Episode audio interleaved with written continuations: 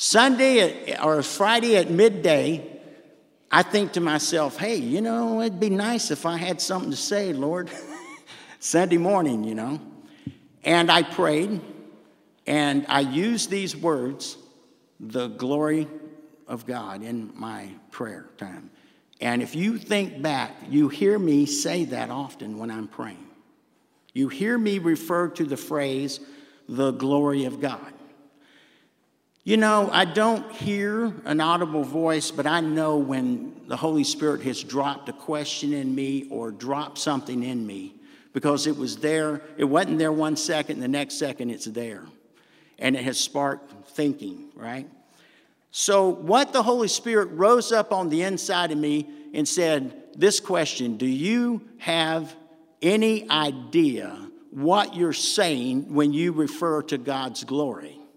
Now, whenever the Holy Spirit asks me a question like that, I'm at least smart enough to say, No, I don't have any idea. I, and I don't. I don't, you know, because if the Holy Spirit asks you that kind of question, it's the same identical kind of question that God was asking Adam and Eve in the garden, Where are you? God knew where they were. Who needed to know where they were? They needed to answer that question for themselves Where are you? Right?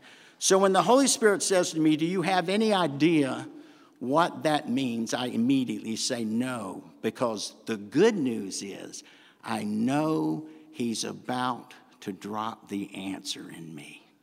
And I'm telling you, it was mind blowing. I have slept like a baby Friday night, Saturday night, much better, much better. How many of you would like to sleep better at night? I'm telling you the truth, the Word of God will set you free. Amen? All right, all right. Oh, well, I don't know if I can get the message across to little Olivia. you know, we just rock, we rock her. I'm going to get a shirt that says Papa's Rock, right? Because I rock with my, my grandbaby. All right, so having said that, let me let me pray one more time. I love to pray. I love to pray. You can't get a hold of God enough. Amen. Father, we're about to read your word. Crack it open for us, Father. Crack us open. Open our eyes, touch our eyes, Father, that we see. Open our ears that we hear. Open our spirits that we receive, Lord, what you would have for us today that would set us free and calls us, Lord, to move forward in revival, nothing hindering us, Father, not only personally, on a personal level, Father, but revival for our families, revival for our church, our family here, and revival for every church that lifts up the name of Jesus in Anchorage. And Father, may it catch fire for the entire state and Father, may it catch fire and touch the world around us. I pray in Jesus' name. Amen. Before I read the scripture, let, let me just expound for 30 seconds over what I just prayed. Don't tell me for one minute that it's too late for this country. I don't believe it. We serve a big God, amen? You know, you know, I'm not going to get into the politics of it all or even, you know, specific laws. But you look around the country and you see laws being passed that I would have told you a year ago would never happen in this country. Now, I will tell you that laws are not the answer. Revival is the answer. It doesn't matter what our government says is legal and right. Doesn't matter. What matters if if revival happens and God shows us his glory, people won't care what the law says. They just won't do that stuff anymore. All right? The, the want to in their hearts and the thing that says okay will be dealt with by God, right? We don't need laws changed as badly as we need the glory of God to be manifest in our country. Amen? All right, turn with me, if you will, to 1 Corinthians chapter 10, verse 31. I think you've got that, Nathan, don't you? Well, at least you got that. For those of you that are taking notes, we're going to 1 Corinthians chapter 10, verse 31. I was exposed to this verse in my youth. 1 Corinthians chapter 10 verse 31. Now please forgive me if it sounds like I make a mockery of things. I'm not trying to make a mockery of things. I'm trying to show you just how stupid I could be in my youth and hope that I'm not as stupid now. All right? Um, the second graders in Ruthie's class says that's an ugly word. I probably need to change that word, stupid, I guess. I was exposed to this verse in my youth, 1 Corinthians chapter 10 verse 31. Whatever you do, say that with me. Whatever you do. One more time. Whatever you do. Doesn't that sound pretty inclusive? Whatever you do, whether you eat or drink or whatever you do, do all to the glory of God. All right, let's take a walk together this morning. Let's wax nostalgic. I, I like using words like that every now and then. It reminds me of my, of my late maternal grandmother, Irene McKinney sound like something she would say. Let's wax nostalgic. I'm not completely sure why the glory of God has become so central to me, other than one reason and one reason only God made it that way for me. God made it that way for me. Now, the roots of it probably go back further than I can remember. So, this verse begs the question does everything in life, from eating pizza to drinking Coke, supposed to somehow glorify or make God look glorious? everything, it says. Everything, right? So, this is, uh, you know, this is what you're supposed to do, sort of thing. But the Bible reveals things about the glory of God that make this duty. In 1 Corinthians chapter 10, verse 31, listen to this explosive with significance. So let's get started. First of all, you've got to try to do something that's nearly impossible, which is define glory. I mean, defining glory. It's kind of like, uh, you know, with me, the term glory of God, I use it very often. You hear me use it. And here's a word that I like it, it, it sounds rather magnanimous. How do you like that word? Magnanimous, to be heard referring to God's glory. However, to define it is much like trying to define beauty. And why do I say beauty? Because beauty, glory. These words that we use actually about God, they, they describe Him. They describe God Himself, right? So, I use the word beauty because beauty is also a tremendous reference word when discussing God. Defining these words can be difficult, but we're going to take a stab at it. Isaiah chapter 6, verses 2 and 3. Isaiah chapter 6, verses 2 and 3. You have angels, right? Angels are being described. In Isaiah chapter 6, verse 2 and 3, you have these angels with wings. I'm, I'm, I'm pausing a little bit to give you time to get there. Isaiah chapter 6, verse 2 and 3, you have these angels with wings, and it says, With two they cover their face, with two they cover their feet, with two they flew. And one cried to the other, Holy, holy, holy is the Lord God Almighty. The whole earth is filled with his what? Glory. Now, now I'm strange. I, I don't mind telling you that.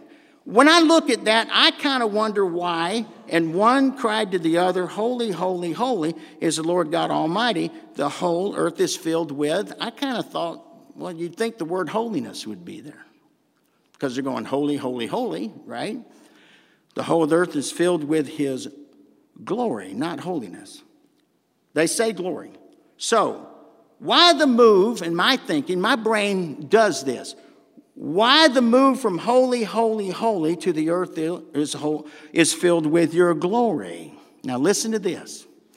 I define the holiness of God as eh, this word sounds kind of, kind of big, but intrinsic.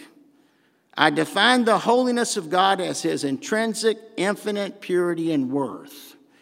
It's not so much what he is, it is who he is. It's so much a part of him, it's like he's the epitome of those words. He's the very essence of those words, right? It's intrinsic. It is who he is.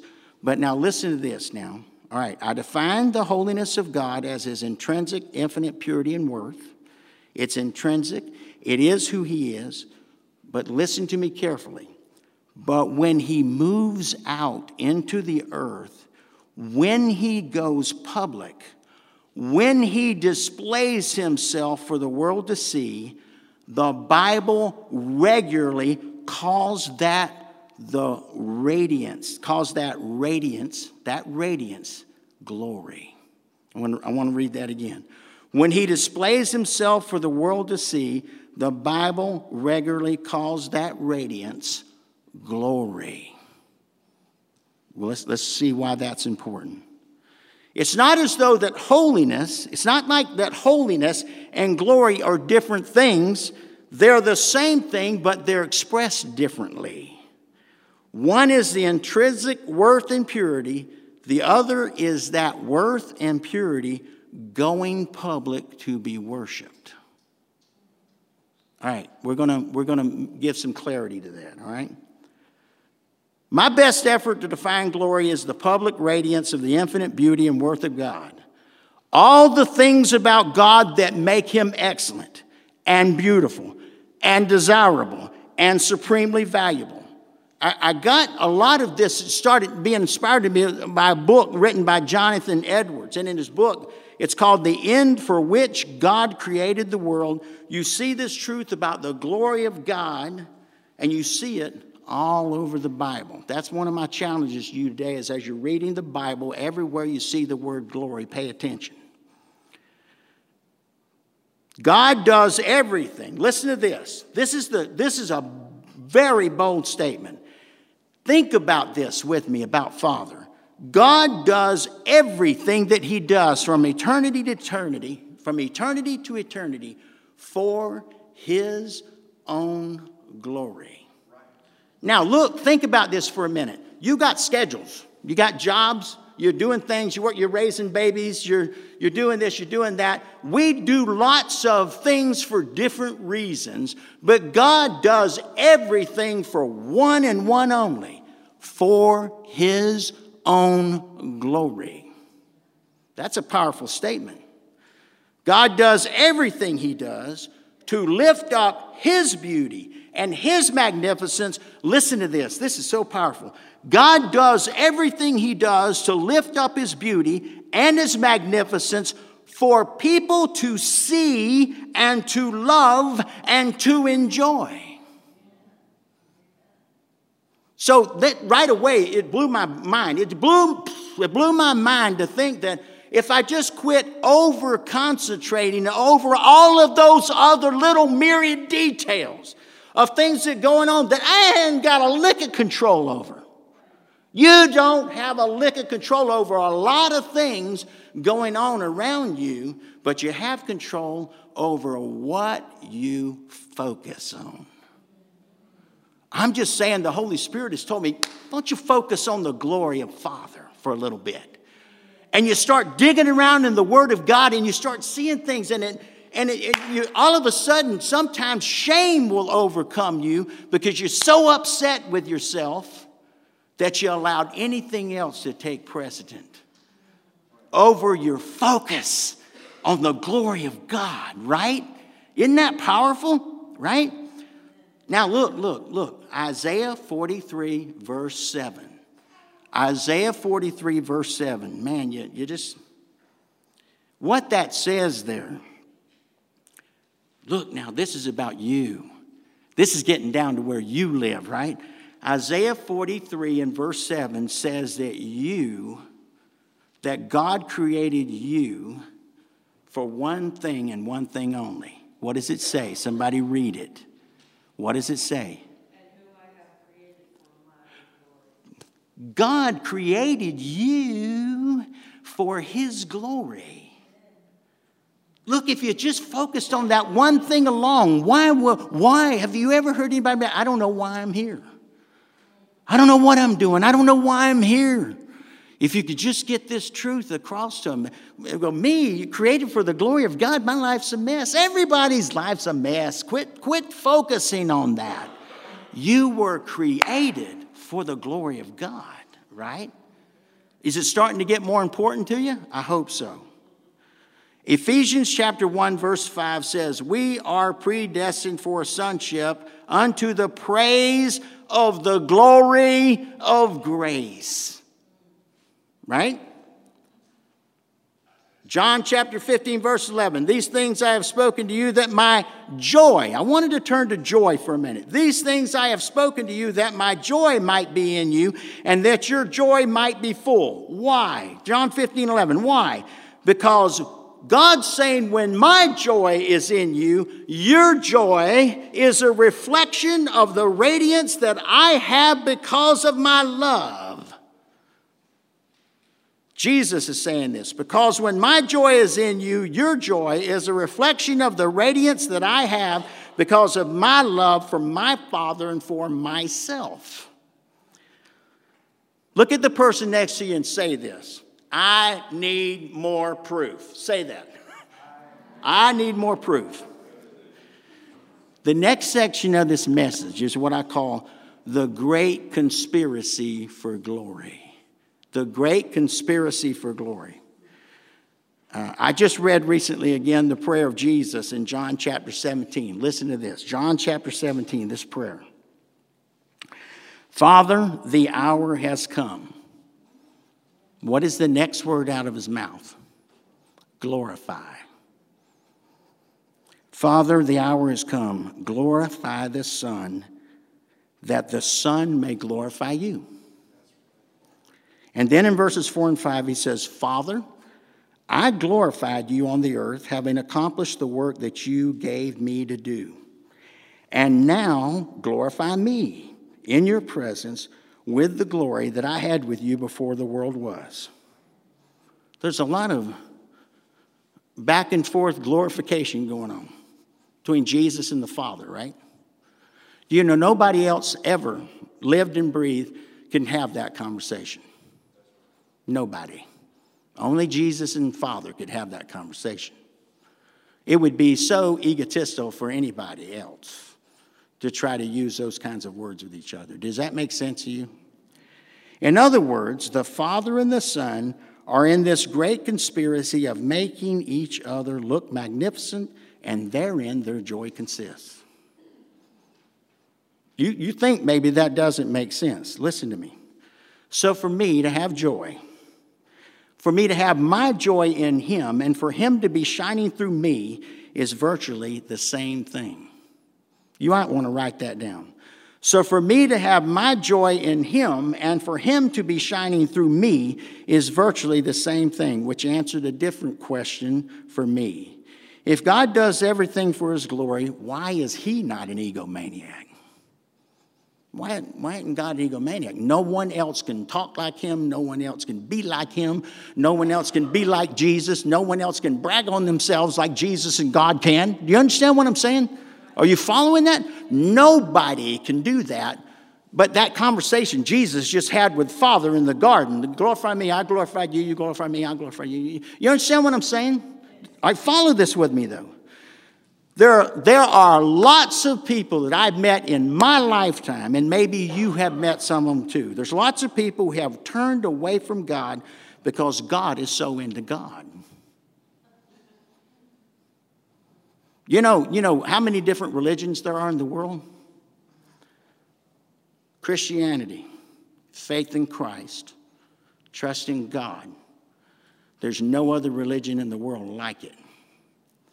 God says, I will have no other gods before me.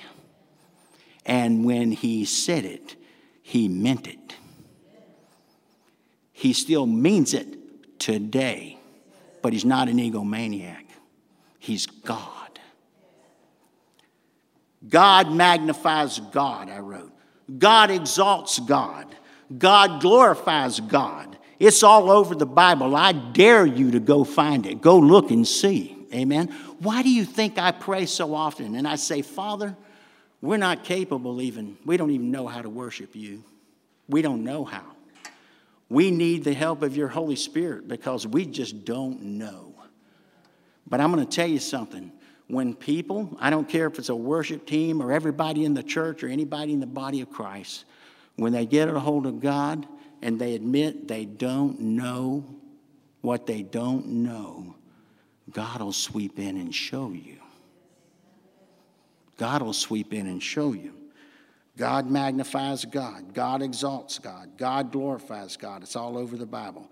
That little interchange about joy in John chapter 17 made me realize um, that, that the little interchange about joy in John chapter 17 made me realize God is not an egomaniac because when God lifts up God, now listen, when God lifts up God, when God magnifies the beauty of God in our presence, when God shows us the power of God, when God shows us the wisdom of God, when God shows us the love of God, when God shows us the justice of God, when God shows us the truth of God, are you, are you tracking with me?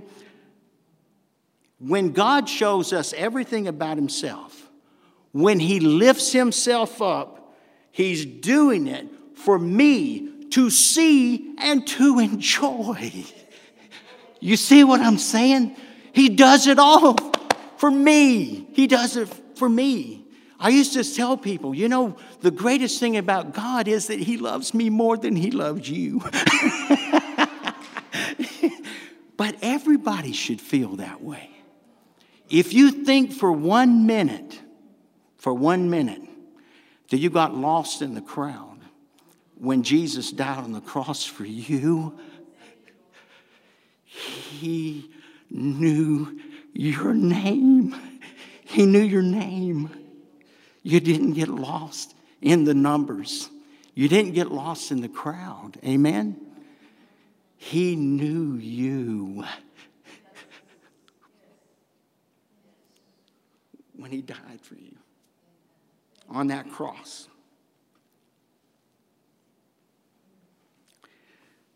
This is a powerful statement. I don't even know if you can catch it. I don't even know if it's pierced me completely yet. I know that I can go through a box of Kleenex over. I can tell you that right now.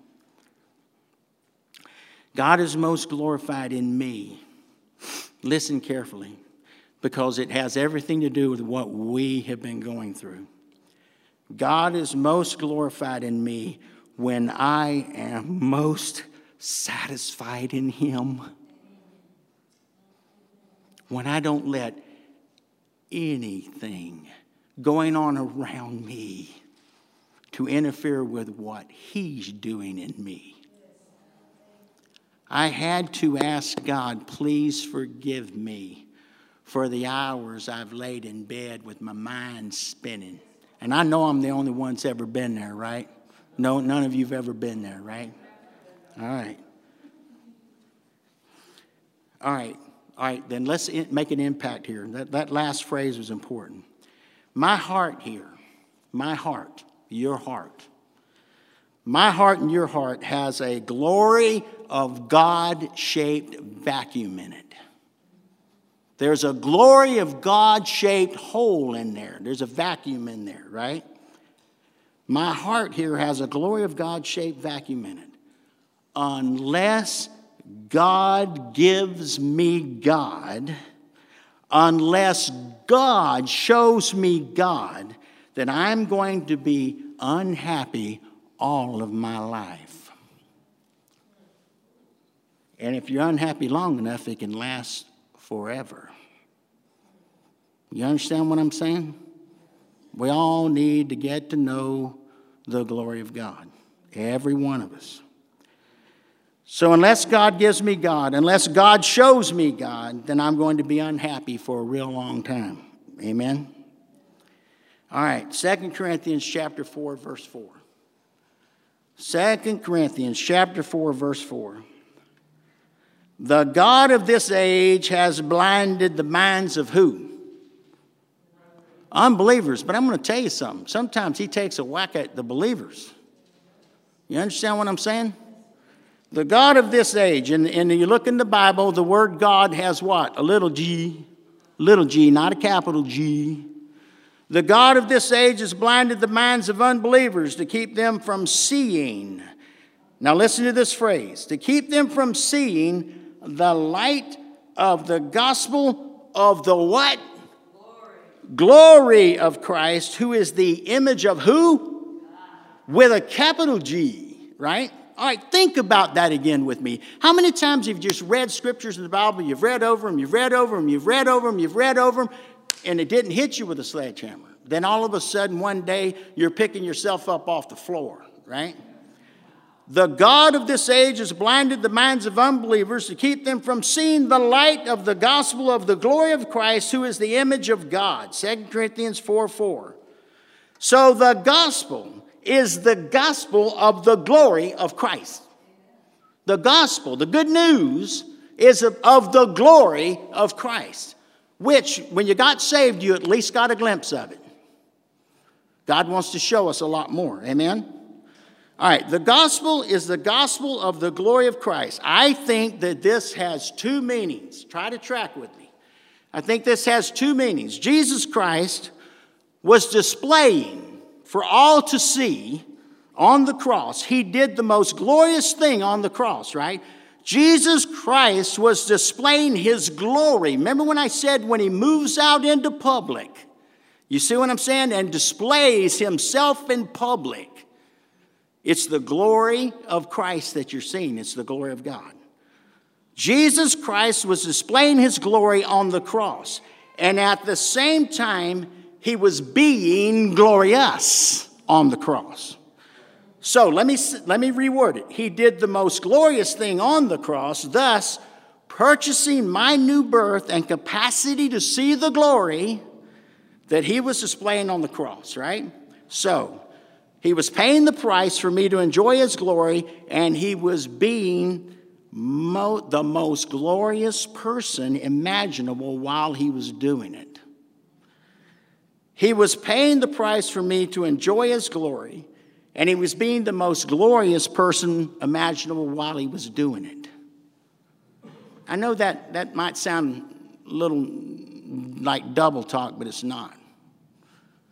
He was showing off his glory and being glorious at the same time. What does this provide for us? For me, I call this section the greatest pleasure in the world. That's what I call this because of the glory of Christ. So let me give you a piece of bad news.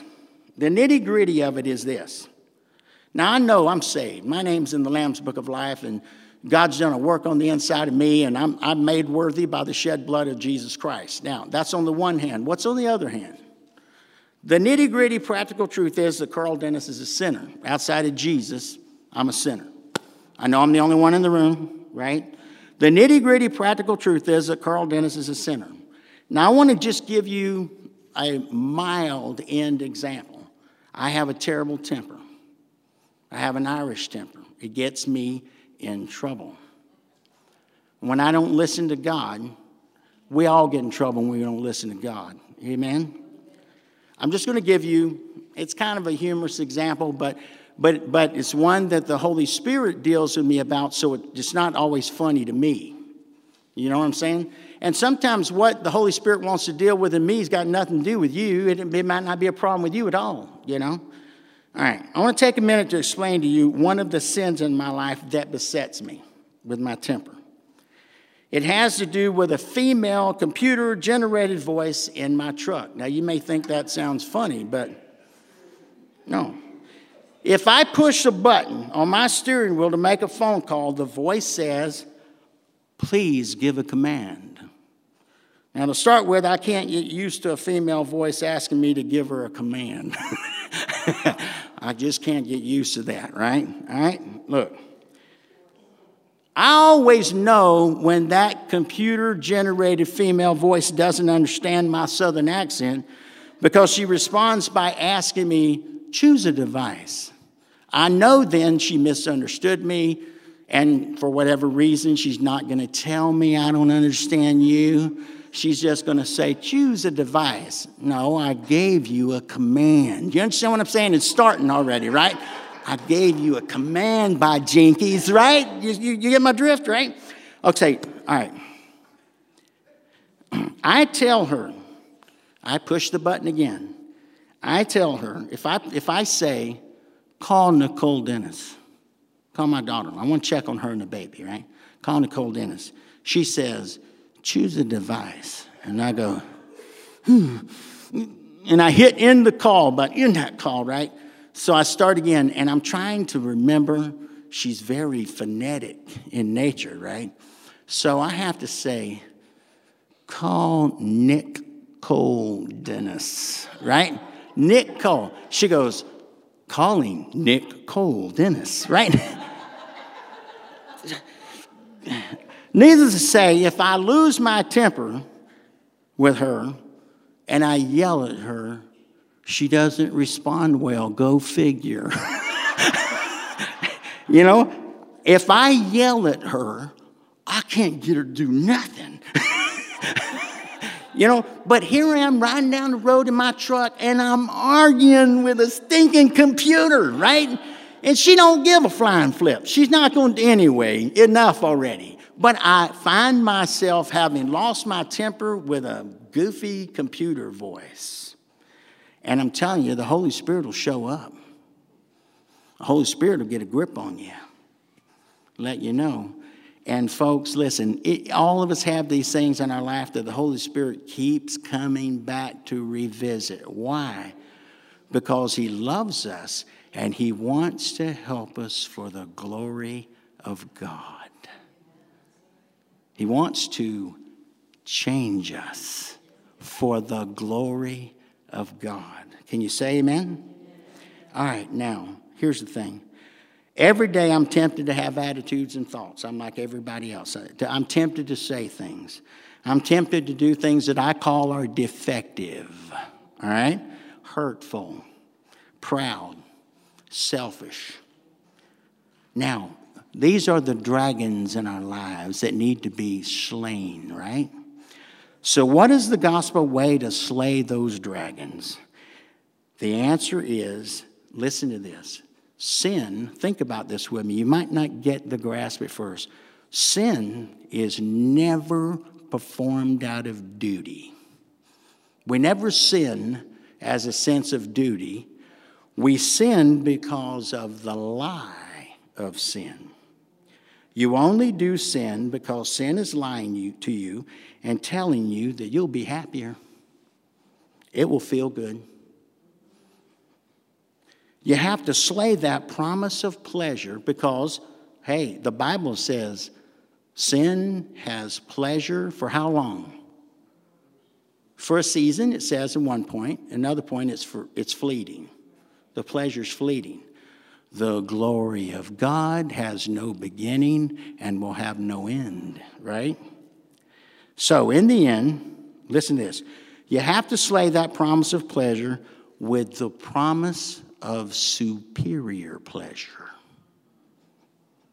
And in the end, the higher pleasure is knowing, loving, and delighting in the glory of God manifest in Jesus Christ, which means this you have been liberated from sin.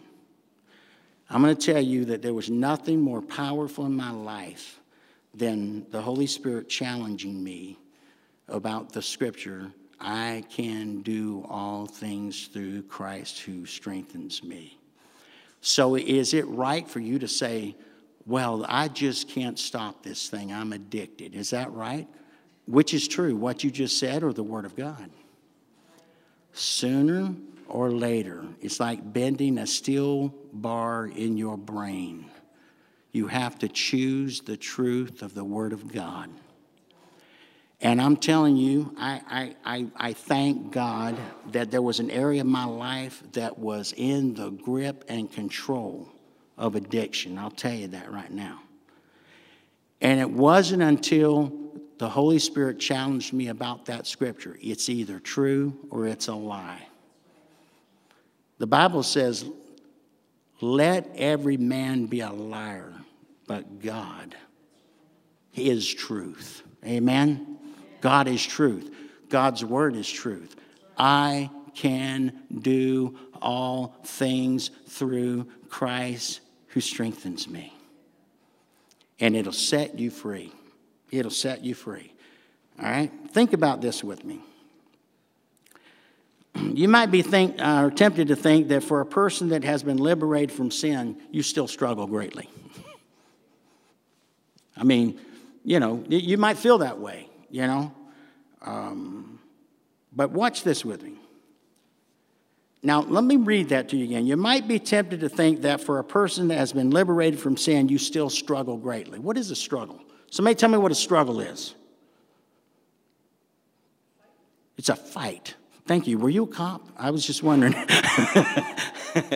you know, I was in a lot of struggles in my lifetime, all right? I was in a lot of fights. God was good to me. He helped me. I'm standing before you today, and I didn't have to go by way of a hospital, not once.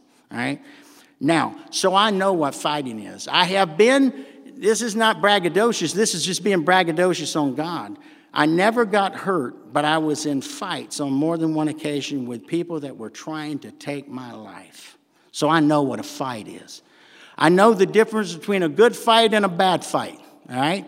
Why is that important? Well, let's look here. 2 Timothy chapter 4 verse 7 and 8. I have fought the good fight. What makes a good fight a good fight? Somebody tell me.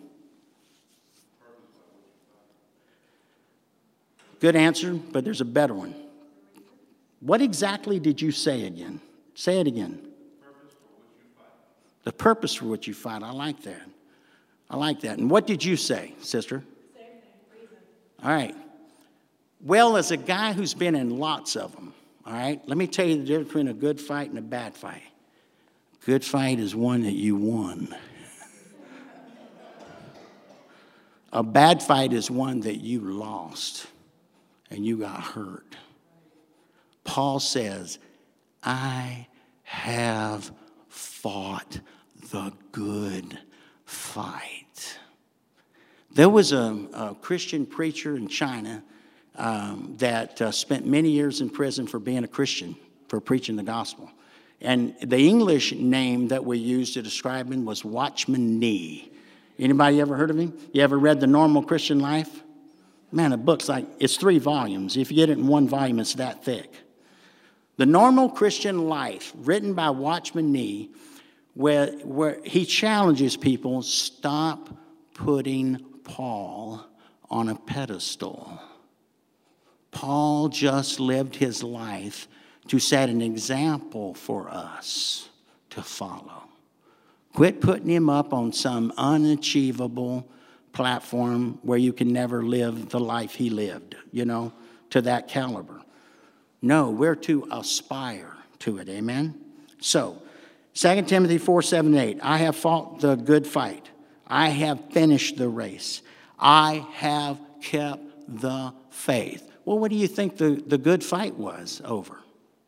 The same things you fight over, the same identical struggles you know, well, no, no, Paul had to be better than me. Paul had to be stronger than me. Paul, no, Paul had the same Jesus, the same glory of God that you have.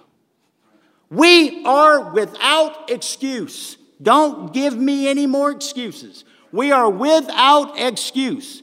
If I can't tell you how many times I've had people tell me, I'm struggling with sin, and I'm just dumb enough to yell, Thank God you're in a struggle, you're in a fight. You're fighting. And they're looking at me like, whoa, that's not what. No, that's what you're saying. You're in a fight. Good. Keep fighting. That's what God honors is that you continue the struggle while believing his word to set you free. Sometimes it just takes a whole heaping helping of patience. You know, that's one thing you never have to ask God for. He's going to put it on you, baby. is patience. All right. 2 Timothy 4 7 8. I have fought the good fight, I have finished the race, I have kept the faith. Henceforth there is laid up for me the crown of righteousness, which the Lord, the righteous judge, will award me on that day. And not only me, but also to all who have loved his appearing. Do you know that you can be fighting things in your life and things can still be a mess by anybody's description, but you can still be loving his appearing? You can still be loving his appearing. Amen. You know, it doesn't matter so much what shape or form the fight takes as long as you don't give up on your pursuit of Him and His glory. Amen? But I will tell you this solemn warning. You gotta reach a place in your life at some point where you embrace the Word of God and its truth over the pleasures of this world. Thank God for His grace. Amen. His mercy, it works, you know. Look, the Bible says if you believe in your heart and confess with your mouth that He is Lord, you're, that, you're on the path. Amen. But, but know this the Holy Spirit shows up right away and starts whittling on you. He shows up right away and starts helping you. That's what the Holy Spirit is, is a helper and a teacher. You know? The Holy Spirit shows up and starts tinkering with you right away. All right? Just let him have his way. Amen? So, the glory of God, encapsulating what he did on the cross for me, defies description. It was a glorious act on his part, and he was being glorious while he did it. All right, last note fighting to see and savor the glory of God is not only a great honor to Him, it's a great honor to God. When we fight to see and savor the glory of God, it's not only a great honor to Him, it's a great liberation for me and you that's battling sin every day of your life. You know, do you think for one minute that, that battling one addiction and getting victory, it's over? I've achieved. I've arrived. I battled. I got it. What it taught me, though, was nothing is above the power of the glory of God. No sin in my life, no addiction, no bad habit, you know. Now, all God did was turn around and then showed me the next thing. Look, we're going to pray together, but I'm going to tell you a little something here about having a communion service. We're going to, we're going to enjoy communion together on the same day we always enjoyed it. Think about this with me for a minute. You know, when that, that scripture talks about if you have anything against your brother, have aught against your brother, go to your brother, you know, you get it right, right? I tell people this Every time we have a communion service, it's a testimony service. We're testifying that we believe not only did he die on the cross for our sins and ascend to heaven and seated at the right hand of the Father making intercession for us, but he's going to return. He's coming back for us, right? Amen. Amen. That's something to get happy about, right? Another thing is that we should be in anticipation of all of the miracles God wants to do in communion services. You never, you think, well, I got this little cup of juice and I got this little cracker and I pray over them and I take them and I'm saying, thank you, God, you're coming back for me one day. It's so much deeper than that. Mark this down. Mark this down in your heart. Never, ever do, you know, you can do communion at your bedside every night with you and the Lord. And I'm saying, never will you ever do that that a miracle doesn't happen. You just don't see it. You may not hear it, you may not feel it, you may not comprehend it, but miracles happen, right? That's why my wife and I, when we got married, right? We say, oh, lots of people have communion. No, we didn't have communion, just me and her in front of a bunch of strangers or people or family and friends. No, we went to our hotel room, and the first thing we did was we celebrated communion together. Me, her, and God. I'll never forget it as long as I live, right? I've told the story before. I'm going to tell it again in closing, and we're going to pray together. Why? Because all of us have a mess in our lives we need to give to God. I don't care who you are. Don't tell me you're so proud. You're so, oh no, I'm so good. No, no, no. Stop that right now. Stop it, right? One of the mentors in my life was a man named Parvin Lee, and, and I just thinking about him brings tears to my eyes. Parvin Lee, when I met him, was in his 70s, and he was willing to impart things in me when I was a teenager starting out in the ministry. And he had an effect on my life that where I'm 62 years old now, I'm still mulling over some of those things. He said, I'm not going to over expound on this. I'm just going to tell you what happened to me when I was a little bit older than you. He said, I was pastoring my first church, and we were just having a communion service just having a communion service. You got the little bread, and little cups. We're just having communion service. And he said, all of a sudden, this man on the front row jumped up, threw his hands in the air, and started shouting and worshiping God.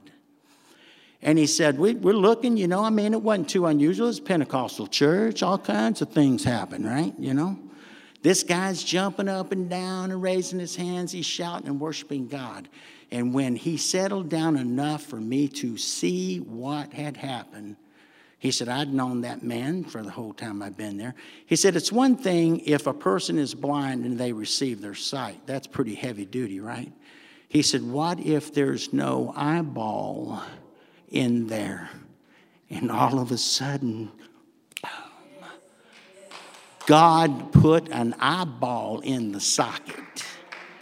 Amen. That's worth, that's worth shouting about, right? He said, Look, I, I was, look, I, was told one time this isn't a good word. I'm sorry. If it, if it offends anybody, I'm not trying to offend anybody. I'm trying to tell you, I'm from the South where if you don't know something, you're uninformed, you're ignorant.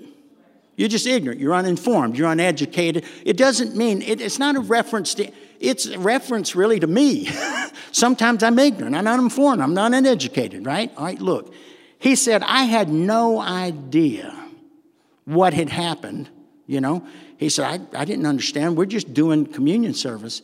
Look, if I'm challenging you to go home and read the verses of Scripture about communion so that you get ready in a couple of weeks when you come in, be ready for anything, right? It says, it says you shouldn't partake unworthily. All right? And so how do you get how do you get ready to take communion? It says you examine yourself. You get ready, right? What I've noticed is that God, the Holy Spirit, is faithful to show us things in our life. Not all of it at one time. Why? Because you can't handle it. He'll show you something. He wants you to give it to him and then take communion. And when God takes care of that, it's a miracle, right? But what it says is many of you who have partaken unworthily because they didn't do what they were told to do. What did they do? It's the same word, the same Greek word. It says some of you have slept. The same word that was used for Lazarus. You know, the disciples got on to Jesus. Why are we in such a hurry to go to Lazarus if he's just asleep? No, Jesus then felt it was important to share specifically with the disciples Lazarus is dead. We used to call it DRT, dead right there, right? Now, what they said was, what they said was, listen, don't tell me you can't die prematurely. Don't tell me you can't die before your time. I know you can. That's scripture's proof, right?